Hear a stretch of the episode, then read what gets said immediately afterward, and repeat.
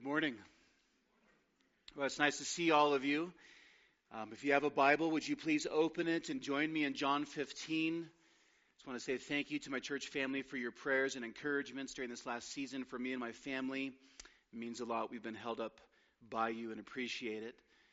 If you don't have a Bible, we'd love to get one in your hands. If you raise it, uh, please feel free to take it, keep it if you'd like, or leave it in your seat when you leave this morning. We are in John chapter 15. This morning is part three of looking at the same passage, John 15, 1 through 17, and Jesus' illustration of him being the true vine. We've been taking this diamond and turning it over in our hands, looking at different faces of this one text, hence part three this morning. So if you would, would you join me and look at verse 1 of John 15? I'm going to confine our attention to verses 1 through 6 this morning. Look along with me. Jesus says, I am the true vine, and my Father is the vine dresser. Every branch in me that does not bear fruit, he takes away. And every branch that does bear fruit, he prunes so that it may bear more fruit. Already you are clean because of the word that I have spoken to you. Abide in me, and I in you.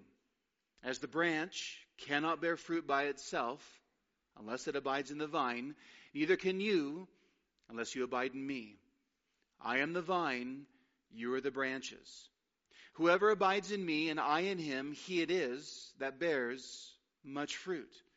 For apart from me, you can do nothing. If anyone does not abide in me, he is thrown away like a branch and withers, and the branches are gathered, thrown into the fire, and burned. Well, this is Christ's word. Let's look to him in prayer. Father, we thank you for Jesus. We thank you that you have done for us what we cannot do for ourselves.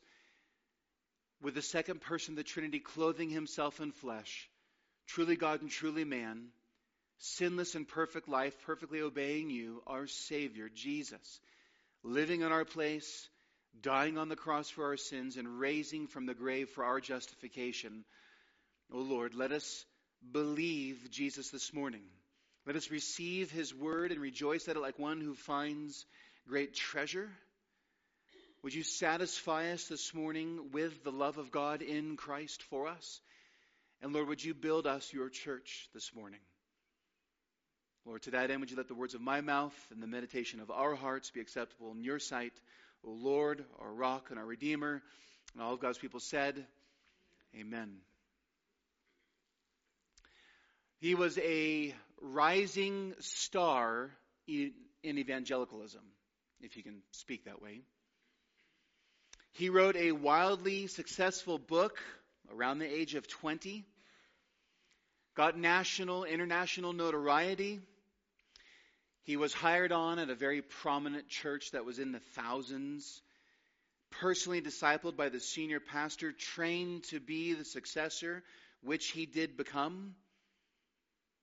He stepped into the role of senior pastor at this mega church at the age of 30, preaching the gospel, preaching through scripture. And he did it for about nine years until he stepped down, and only in a matter of a few years later to deny Christ and renounce his faith in 2019. Joshua Harris said that he excommunicated himself from his own congregation. How do we, as Christians, understand that? Um, I have my own stories that can be multiplied, especially when I was in college, but now over the years and decades on a personal level of people who I've seen claim Christ, get on fire for Jesus, and within three months disappear and renounce him. I've seen the same thing happen for, with people who walked with Christ for decades, raised in Christian homes, professed Jesus at a young age, and then, and then to deny him. And so the question is can you unsave yourself? Does the Bible teach that your salvation ultimately and finally depends upon you and your desires? Can you lose your salvation? That's the subtitle of the message this morning. This is no idle question. It's personal to almost all of us. And the reason it's no idle question is because large segments of Christianity believe that this is true and teach it. That you can lose your salvation. That your salvation is insecure. That you can't have assurance because your salvation ultimately and decisively depends upon you and not God. This is a tenet of what is called Arminianism. It goes hand in hand with the notion, as Arminianism teaches, is that salvation ultimately depends upon you. God can't save you against your will, and so you are free, unaided by God or uncoerced by God, to get saved. And so it too follows in this system that if you believe that, you also believe you can't stay saved, if you so choose. For the Arminian, the Christian is not secure in Christ and may not persevere in the faith because their security and assurance and perseverance does not depend upon Jesus, but on them, what they feel and decide.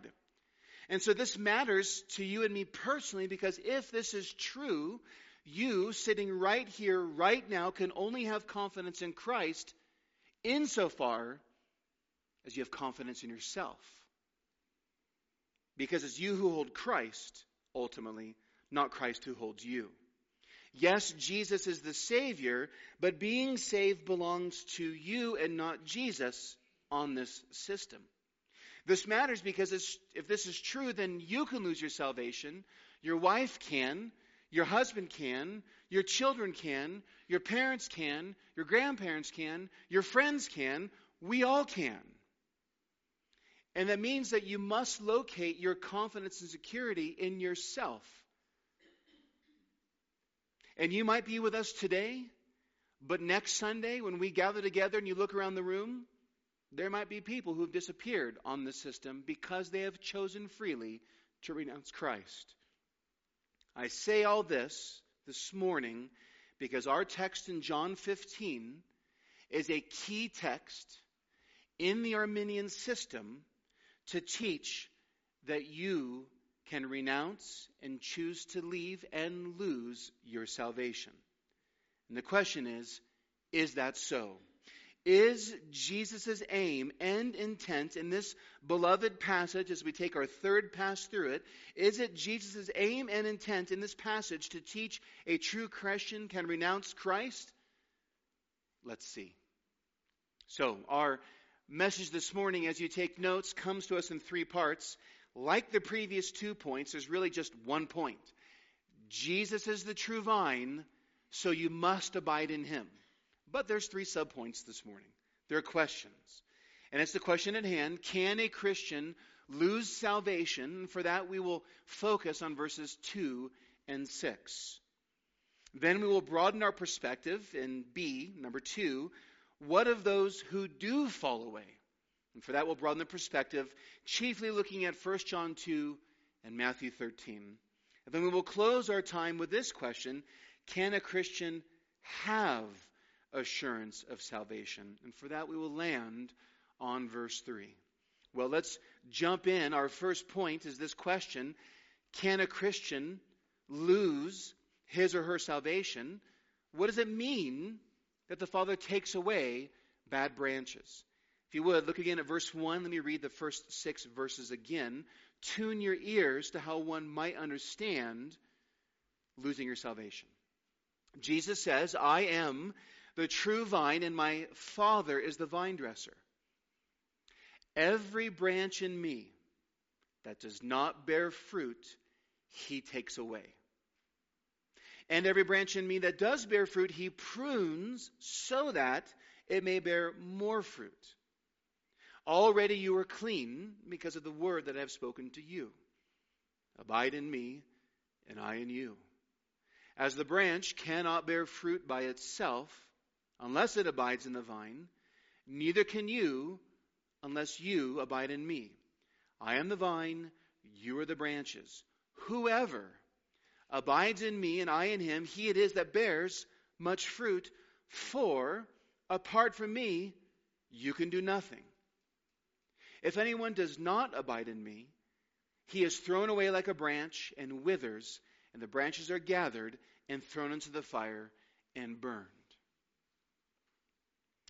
Well, the key verses on this supposed idea that you can lose your salvation are verses 2 and 6.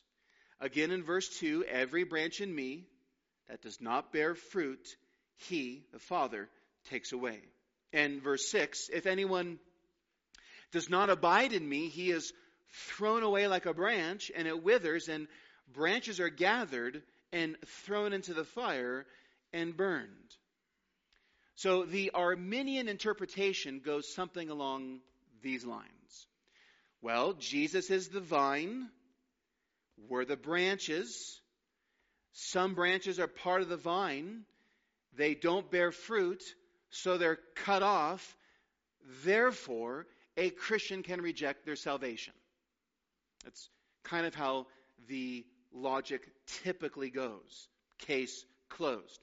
Never mind the fact that in this text it's not the branches who remove themselves and walk away, it's the Father who removes the branches. But never mind that detail. Let me just tell you now that's wrong, and horribly so. This is a doctrine that falls under the jurisdiction of orthodoxy within Christianity, but it's a bad doctrine, and you should not believe it. You should not believe it. We must remember, let me, let me prove to you why Jesus is not teaching that a Christian can lose their salvation. We must remember, Jesus is giving an illustration. He's advancing his teaching from the previous two chapters, 13 and 14. And we have to remember, Jesus is not literally a plant, and you are not literally a vegetative stick, though some of you might be confused as such. Jesus' larger point and purpose is to comfort his disciples. Don't lose the context. What does he say in John 14? Let not your hearts be troubled. And everything he says is to the end of, for his disciples, not letting their hearts be troubled. His, his point in 15 is that we would remain in Jesus, stay with Jesus, believe in Jesus, rely on Jesus, abide in Jesus. Jesus intends this passage not just for the apostles, but for you and me to comfort us, not stoke worry that you might be a branch that gets cut off. In this illustration, Jesus makes clear that only branches that abide, which means to believe, which means to obey his word, only branches that abide are the ones who bear fruit. And remember, they themselves don't bear the fruit. Jesus bears the fruit in them. Apart from me, you can do nothing. And so, what Jesus' point then is that the branches that bear fruit really prove to be actual living branches because Christ's life is in them and Jesus in them produces that fruit. So, then what about the branches the Father cuts off in verse 2 and verse 6. Jesus' point is this it's not that they once were bearing fruit, stopped, and are then cut off, therefore losing their salvation. Jesus' point is that they were never truly alive to begin with. They never truly believed to begin with. In other words, they were never a living branch in the first place. They were always dead. They never bore fruit. They were never truly part of the vine. Jesus' brilliant point here is the opposite of the Arminian position. Jesus' point is the opposite of losing your salvation. He's showing they were never saved in the first place. So to say, this passage teaches you can lose your salvation completely misses Jesus' point and presses the illustration farther than it should go. They weren't living branches that died, they were dead all along. This passage cannot teach that you lose your salvation because it would also contradict what Jesus teaches everywhere in the Bible, but confining our attention to, ten, to John, two points, John 10 27. Would you turn over there and join me? John 10 27, 28, and 29. Listen to what Jesus says here. Verse 27 My sheep hear my voice, and I know them, and they follow me. I give them eternal life, and they will never perish. And no one will snatch them out of my hand. My Father, verse 29, who has given them to me is greater than all, and no one is able to snatch them out of the Father's hand. Can you see the picture Jesus just painted in your mind? Jesus gives you eternal life. You will never perish, he says. And then the picture is no one will snatch you out of Jesus' hand. But then verse 29 says, My Father who's given them to me is greater than all, and no one is able to snatch them out of the Father's hand. Do you see the picture? It's what we sang in Christ alone, the beginning of the service, that the Father and the Son, the Trinity, hold every single sheep those to whom he's given eternal life, they will never perish because you can't take them out of the Son and the Father's hand. And by the way, you can't jump out.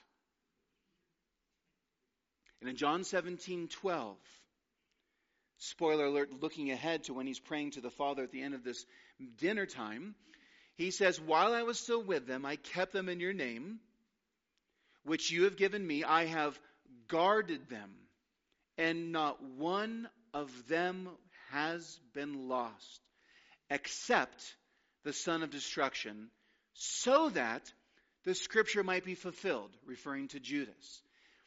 When Jesus prays this to the Father, he is not just referring to those saints whom he saved when he was uh, doing his earthly ministry the first time, he's referring to all the saints that he will save, all of his sheep. He guards all of us. He gives all of us eternal life. None of us will perish. Only one does, and it's Judas, the son of destruction, so that prophecy might be fulfilled. So in John 15, when Jesus speaks of the Father removing branches, those branches withering and those branches being tossed into the fire, this vine image does not teach or contradict these other passages that you can lose your salvation. It actually strengthens Jesus' teaching that you should be assured of your salvation, which we'll see in the third point. But there might be a question in your mind, as it is in mine, but what of those who fall away? What of Joshua Harris? What of the different names that we can all uh, combine together, then how do we understand those who fall away? If we see people who deny Christ, but you can't lose your salvation, how do we understand those who fall away? For that, we're going to two passages 1 John 2 and Matthew 13. I invite you to turn there. We'll get there in a few minutes. So, by way of summary, broadly speaking, the New Testament gives us two categories that help us understand those who seem to fall away. Now, I say seem because we are evaluating people from our earthly, finite perspective. We're evaluating on just fruit that we can see. Only God knows the heart. Only God knows whom He has elected. Only God knows the mysterious twists and turns of his providential sovereign plan. So some seem to have fallen away. Let me explain. So the two categories of those who seem to fall away in the New Testament are these. Number one, prodigals or lapsed Christians. Prodigals or lapsed Christians. And the other category is false converts. So prodigals or lapsed Christians and false converts. Let's, let's take the first one. These two categories for us to understand when we look at the fruit in someone's life and hear what they say and what they do, and we evaluate their fruit, what are prodigals and lapsed? A prodigal or a lapsed Christian are those people who are genuine, regenerate, born again believers, but whom for a season fall into sin or heresy. It might be brief, it might be prolonged, and they're falling into sin or they're embracing of heresy, false teaching, false doctrine, that on the surface tells us, communicates to us that it gives all the hallmarks they may not be saved. So, for example, there's, there is the parable of the prodigal son, which is where this idea comes from in Luke 15. It serves as an example of a true son who, who leaves the father, lives a life of foolishness and sin, functionally renounces his uh, patronage, his dad, only to come to his senses and eventually return home. That's the parable of the prodigal son. Peter, good old Peter, serves as a double example of a lapsed Christian. What do I mean? Do you remember when Jesus was captured and legally tried what Peter did? Peter publicly denied Jesus Christ three times during Jesus' trials. And so it took Jesus rising from the grave and going to Peter to restore and recommission Peter to feed his sheep. Peter lapsed that evening, and we don't know the state of his heart until, well, he saw the risen Christ. But that's just not it with Peter. Do you remember the book of Galatians? In the book of Galatians, what did Peter do? Peter got swept up in the heresy that denied justification by faith alone. Peter and Barnabas and others got swept up into the heresy that you had to be justified by faith and the work of circumcision to be saved. And so it took the Apostle Paul to go and publicly rebuke and restore Peter.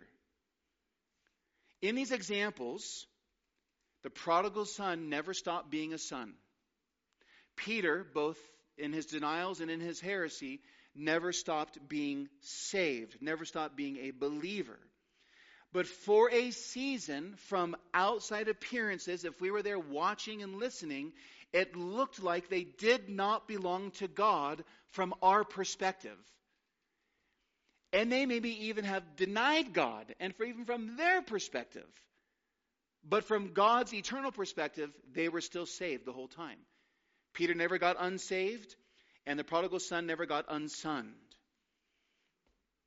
But again, they are both examples of those who should have been disciplined by the church. That's one of the chief purposes of church discipline, is to bring a prodigal or lapsed Christian back to their senses. If someone, and we don't know, is prodigal or lapsed, one of my as, I, as we look at the prodigals and lapsed, and those who are false converts, they look the same from our perspective. So, so we, we are given instructions in the Bible how to treat both groups, but only God knows which group a person is part of. Which means that we have grace and humility, firmness and scriptural conviction, and speak the truth in love. So that means for both groups, but in this case the prodigals and the lapse, it takes prayer, tears, time, the Word of God, and the people of God to bring prodigals and lapsed Christians back. But they always come back. They may not come back until you're with Christ, but they always come back. They always come back. That's where we trust and hope in God's sovereign, mysterious, painful, and bitter providences. And again, this is the central purpose of why we are responsible by Christ in Matthew 18 to exercise church discipline. To help a prodigal or lapsed Christian recognize that their prodigalness or lapsedness is not okay for them, for us, and especially Christ. But the other category is false converts. You actually don't find that phrase in the Bible, false converts, but it's a helpful designation for an umbrella idea. What do I mean? So the Bible speaks of false teachers, false prophets, false brothers, false apostles, false Christs, and wolves. It's 2 Peter, it's Matthew, it's Acts 20, it's Galatians 2, it's 2 Corinthians 11, it's Mark 13. I can give you those texts. So the umbrella term is they're false converts. That they look like Christians, talk like Christians, act like Christians, might even think they're Christians, but they're false. They're, they're not. And you can actually, with those different descriptions I gave, false teachers, false prophets, false apostles, and so on, there's different categories. So, for example, the false brothers of Galatians 2, we discover, are intentionally false brothers. They're wolves. They know they're not believers. And Galatians 2 talks about how they snuck in to discover their freedom of, in Christ and then pervert and destroy the whole thing, tried to de- destroy Christianity. So some false converts know they're false converts, and they go in to destroy the work of Christ. But others, the New Testament reveals, maybe don't recognize or realize that they're false converts. And they eventually leave. Case in point, 1 John chapter 2. 1 John chapter 2, you've heard me say it in the past, uh, quite a few times in the past, the more I interact with 1 John and compare it to the upper room discourse, it really looks like that 1 John is a commentary on the upper room discourse. And in 1 John chapter 2, I only have time to read one verse, but please write down 1 John 2, 18 to 23. And that's the lengthy passage. But in verse 19, here's what John says They went out from us, but they were not of us.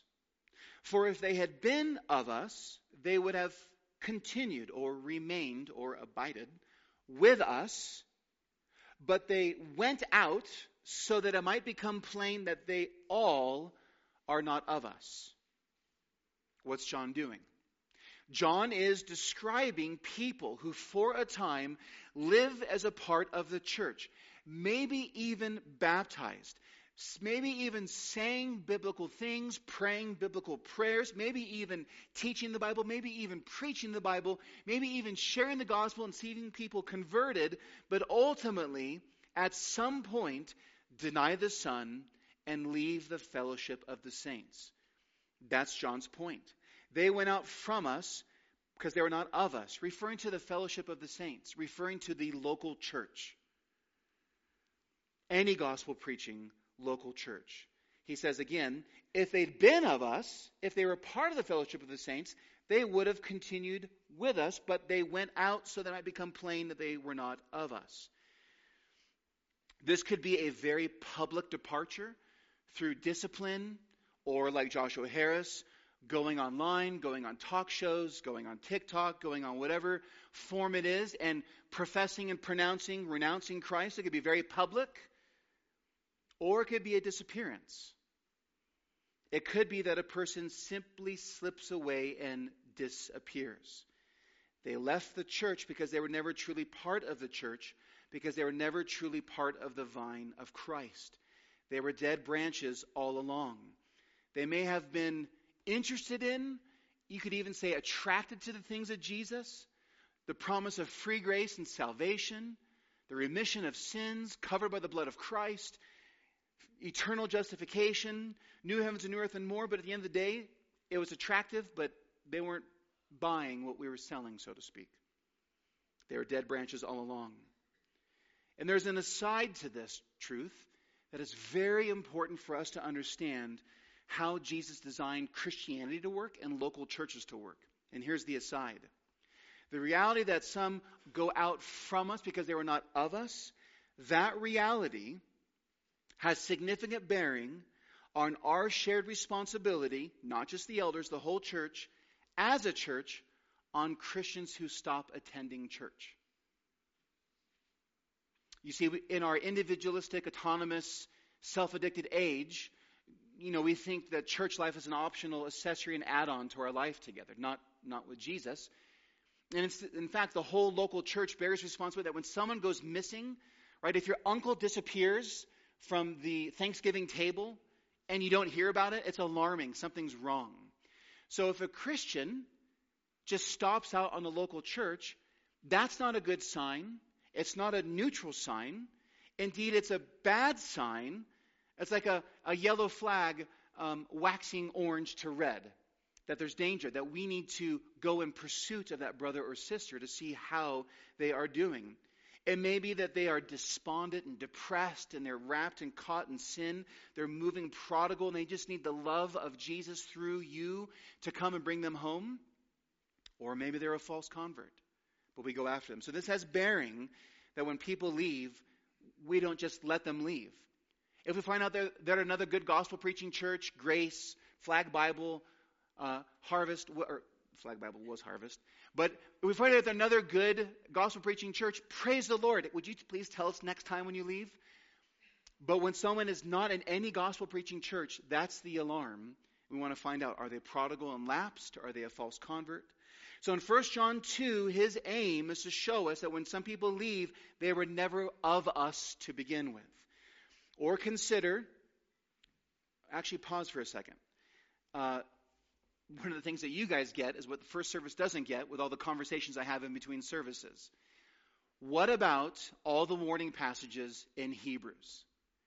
Um, that's a big conversation, but let me just say this. The, uh, the Hebrews warning passages are in keeping and parallel with 1 John 2. They went out of us because they were not of us.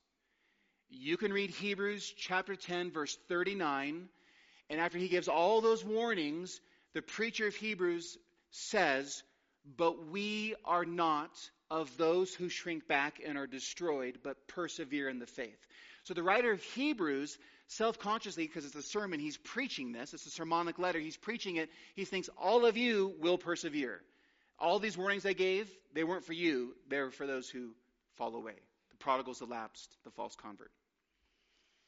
But consider Jesus' parable of the soils, Matthew 13. If you would turn there, I don't have time to read the entire parable. I'm going to read to Jesus' explanation. Matthew 13, verses 18 to 23. This passage will help us understand the notion of false converts and answer that question what are those who fall away? Different from prodigals, different from the lapsed. Listen to what Jesus says. Hear then the parable of the sower. When anyone hears the word of the kingdom and does not understand it, the evil one comes and snatches away what has been sown in his heart. This is what was sown along the path. As for what was sown on rocky ground, this is the one who hears the word, immediately receives it with joy, yet has no root in himself, but endures for a while. And when tribulation or persecution arises on account of the word, immediately he falls away. As for the one, what was sown among thorns, this is the one who hears the word, but the cares of the world and the deceitfulness of riches choke the word, and it proves unfruitful. As for what was sown on good soil, this is the one that hears the word and understands it. He indeed bears fruit and yields, in one case a hundredfold, another sixty, and another thirty. Notice in this parable how closely related it is to the illustration of the vine. The issue in John 15 is fruit bearing. The issue in Matthew 13 is also fruit bearing, but of these four different soils, four different hearts, only one bears fruit, and that's the good soil. The other ones received the word but bore no fruit. Right? The first one, Jesus gives us four heart responses to the gospel. The first one immediately rejects Jesus.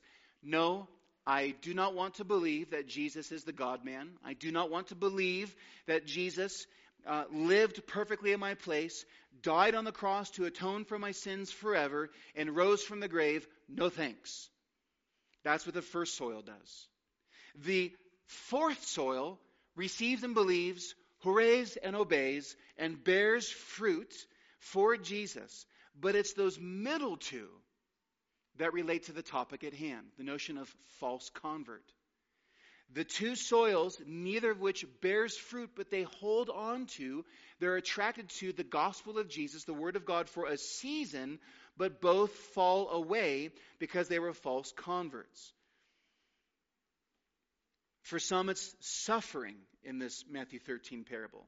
It's the suffering, trials, and persecutions. It's suffering for Jesus and with Jesus, being persecuted for Jesus and with Jesus, that people say, Nope, Jesus is not worth it. I'm out. He is not a sturdy God. The gospel is not sturdy and, and, and worthy of my belief. I'm out of here. And the other one was this seduction of all the pleasures of the world. It's the person who chooses the pleasures of the world rather than the reproach of Christ and wants the fleeting pleasures of sin rather than the ways of Jesus. These two soils, the middle ones, represent false converts. They went out of us because they were not of us. Which, by the way, there's another aside here. The reality of the soils has implications for baptism, and it has implications for you parents in discerning when the time is right for your children to be baptized. Meaning, that's why we don't engage in spontaneous baptism, and it's not the norm of Scripture.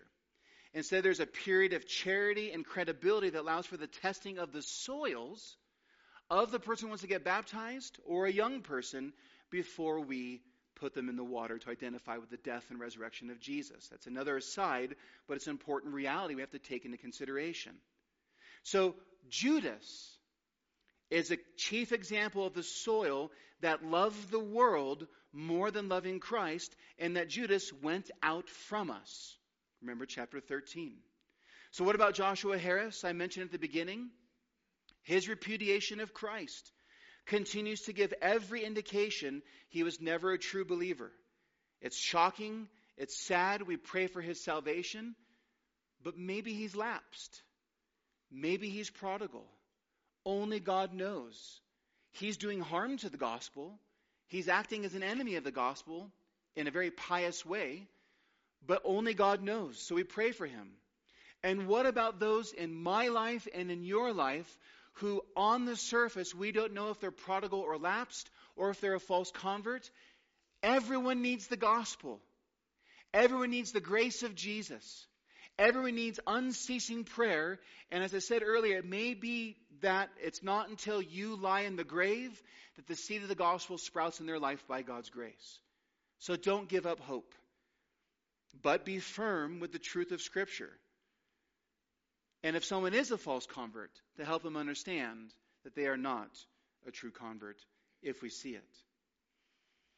But the point in all this is that the testimony of Scripture, and in John 15, and branches being removed, is that people who fall away, people who deny the faith, even if they're a significant part of the church, they don't lose their salvation.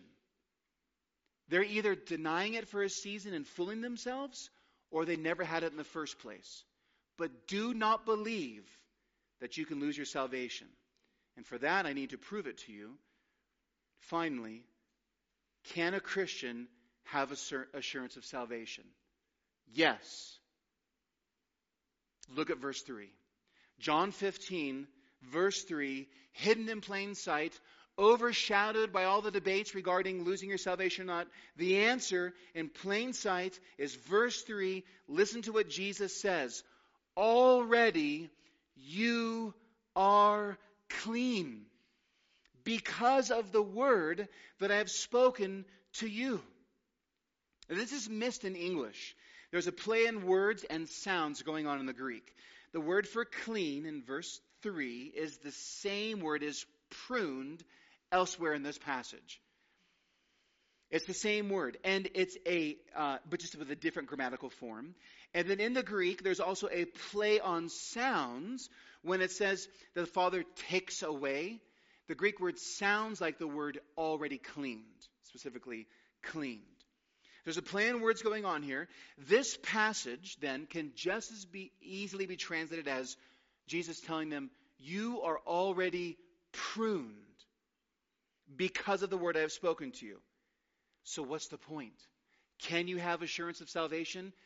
Christian, you can only have assurance of salvation. What do I mean? The disciples, do you see the tense? Already. Jesus doesn't say, you might be clean in the future. After a period of testing, then you'll be clean. Jesus looks at his brothers and apostles right there and he says, Already you are cleaned. Past tense, done and completed. In other words, the disciples are to have no fear of turning into Judases. If you were sitting there, might not you be tempted to wonder wait, if Judas is leaving to go betray Jesus, what if that's me? And I think many of us, deep down, struggle with the notion of security of the believer and assurance of salvation because we wonder, well, but what if next Sunday I wake up and I decide I don't want Jesus anymore and prove to be a false convert? That's not what you're supposed to do. You're supposed to rest in this grace where Jesus says you are already clean. Please don't miss this. Jesus is telling the apostles you should be assured of your salvation. You are secure in your salvation. Why? Upon whom does their salvation depend? Jesus. Already you are cleaned because of all the stuff that you did. That's not what it says. Already you're clean because of the word I spoke to you. It is the power of Christ that saves, and it's the power of Christ that keeps saved, and it's the power of Christ that preserves us to the end. They are to have confidence. The security of their discipleship to Jesus is not based on them. The security of their discipleship to Jesus is based on Jesus. So it's not how hard Peter can hold on to Christ. It's John 10 again. Christ and the Father holding you. Does anyone want to say amen to that? Don't miss this. Jesus isn't teaching you can lose your salvation. Verse 3 is a neon sign, it's an e brake that stops any misinterpretation of the text. Jesus is teaching these apostles ought to be assured of their salvation, and friend, you can too. What Jesus says to them, he says to you, already you are clean because the word I have spoken to you. Listen, listen, hear me. False converts don't worry about losing their salvation. So even if deep down inside there's a low grade anxiety that you have, that you don't want to renounce Christ? How? How could I leave the Savior who loved me so and did all that he could do for me that I can't do for myself to save me? I don't want to leave him, but my faith feels weak. And sometimes my sin seems greater than my faith, and my and as if I my Bible reading's not very good, I don't share the gospel as much as I should, and I'm a poor prayer and all those things. It's Jesus who holds you. False converts don't worry about pleasing Jesus. False converts don't worry about losing their salvation. The Bible does say, examine yourselves to see whether you're in the faith, 2 Corinthians. Let's have a test. Survey the parable of the soils that we looked at a few moments ago. Friend, have you gone through suffering? Even persecution for Jesus? Has there ever been people in your life who have said things, done things to make you feel like and think like you shouldn't believe in Jesus and follow him. It's called persecution. It's one species of it. Have you gone through suffering that would tempt you to deny Christ because he's not coming through the way that you want him to come through and are praying and it might cause you to think he's not real? But have you passed through suffering and passed through persecution being held by Jesus and still worshiping him? Then, friend, you're, you're not that second soil. You're a believer. Ha- have you been tempted by the love of the world and the seductions of sin and, and all the riches the world has to offer, but instead you've chosen Christ? Maybe you fell and did succumb to sin, but then you he picked you back up and through fellow believers and you continue to follow him. Then you're not the third soil. You're the fourth soil, the believing soil. Examine yourselves. And if you can't inspect yourself, ask those closest to you those questions. Part of being the body of Christ is the glorious grace of others reminding us of our baptismal testimony, others reminding of us of how we've persevered in Christ. The witness of others helps us. Be assured of Jesus' oak like salvation of you. It can't be taken. So, again, I ask is Jesus' point to teach in John 15 that your salvation belongs to you and you can lose it if you want? Is Jesus implying that a sheep can unsheep himself? Can a adopted child unadopt herself? Can a born again person unborn again themselves? Can a person brought from death to life by Jesus and darkness to light by Jesus go back to death and back to darkness unilaterally? Can the bride of Christ divorce herself from the groom, Jesus? Can the temple of God detemple itself? Can a body part of the body of Christ dismember itself? Can a fruit bearing branch stop bearing fruit even though Jesus alone is the fruit bearer? No and never. Jesus is encouraging discouraged hearts. What does he say? Let not your hearts be troubled. He's, he's encouraging the discouraged hearts of the disciples and you and me that we should not be uncertain or shaken about our salvation. You will persevere because God will preserve you. Why? Because your salvation, your sanctification, and your glorification all depend upon Jesus. What shall we say to these things? If God is for us, who can be against us? He who did not spare his own son, but gave him up for us all, how will he not also with him graciously give us all things? Who's going to bring a charge against you? God's elect. It's God alone who justifies. Who's going to condemn you? It's Christ Jesus is the one who died, more than that was raised, who's at the right hand of God interceding for you. Who shall separate you from the love of Christ? Shall tribulation or distress or persecution or famine or nakedness or danger or sword, as it's written, your sake we're being killed all day long, we're regarded as sheep to be slaughtered? No. In all these things, you are more than a conqueror through Jesus who loves you. For we are sure that neither death, nor life, nor angels, nor rulers, nor things present, nor things to come, nor powers, nor depth, nor height, nor anything else in all creation, including you, will be able to separate you from the love of God which is in Christ Jesus our Lord.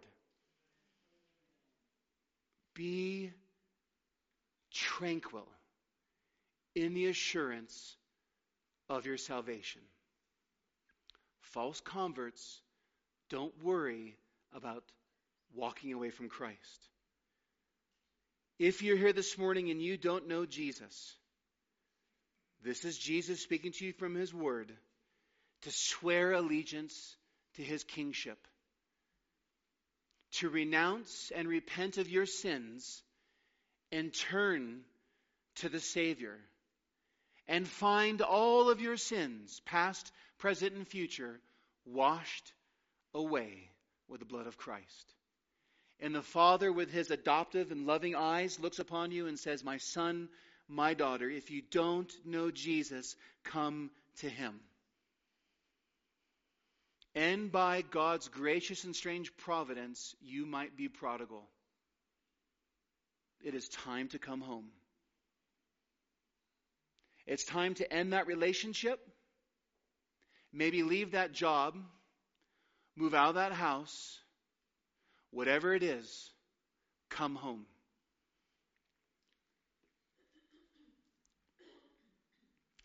In the prodigal story, the father, with tears in his eyes, runs to the son. So if you sit here and think, no, my sin is too great, I've denied him too much, I have misrepresented the gospel, he won't take me back. He already has. Come to Jesus. And friend, it may be that you are confused and think that you're a Christian that you're not. You might be one of those false converts. I may have rehearsed those parables of the soil, and you, you, you might think that, no, that, that, that, that is me. I do love the world more. I do love sin more. And be saved. Be justified by grace through faith. Confess Jesus. Ask Him, Lord, I believe, help my unbelief. And, church, what do we do? We rejoice. You rejoice. Because your salvation does not depend upon you, it depends upon Jesus.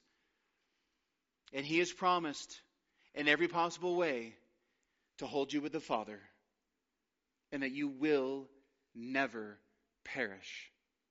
So, in those moments when you do examine yourself and you do worry, let that worry and anxiety drive you back to the only place that can be removed, and that's the foot of the cross and the throne of Christ. And remember that He has already loved you forever, saved you forever, and cleansed you forever. Church, rejoice that your salvation and security belong to Christ and not you. Rejoice that it's now to Him who is able to keep you from stumbling. Rejoice in your assurance. Amen? Amen. O oh Lord, we thank you for the gift of Jesus, the sheer wonder and magnificence of your gospel plan that it doesn't depend upon us.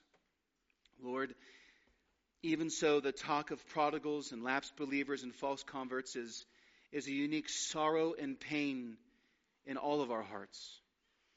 And Lord, all the names that flood before our eyes in our tears of those who don't yet know you, who we thought once did but don't, oh God, grant repentance. Lord, here we are, send us, use us, use your body we're thankful, Lord, that the salvation of people doesn't depend upon us, but the work of your gospel through the whole church. And so, Lord, save. And for those, Lord, who struggle with doubt, struggle with assurance and security, let them feel the warm weight of your unbreakable salvation. We pray in Christ's name. Amen.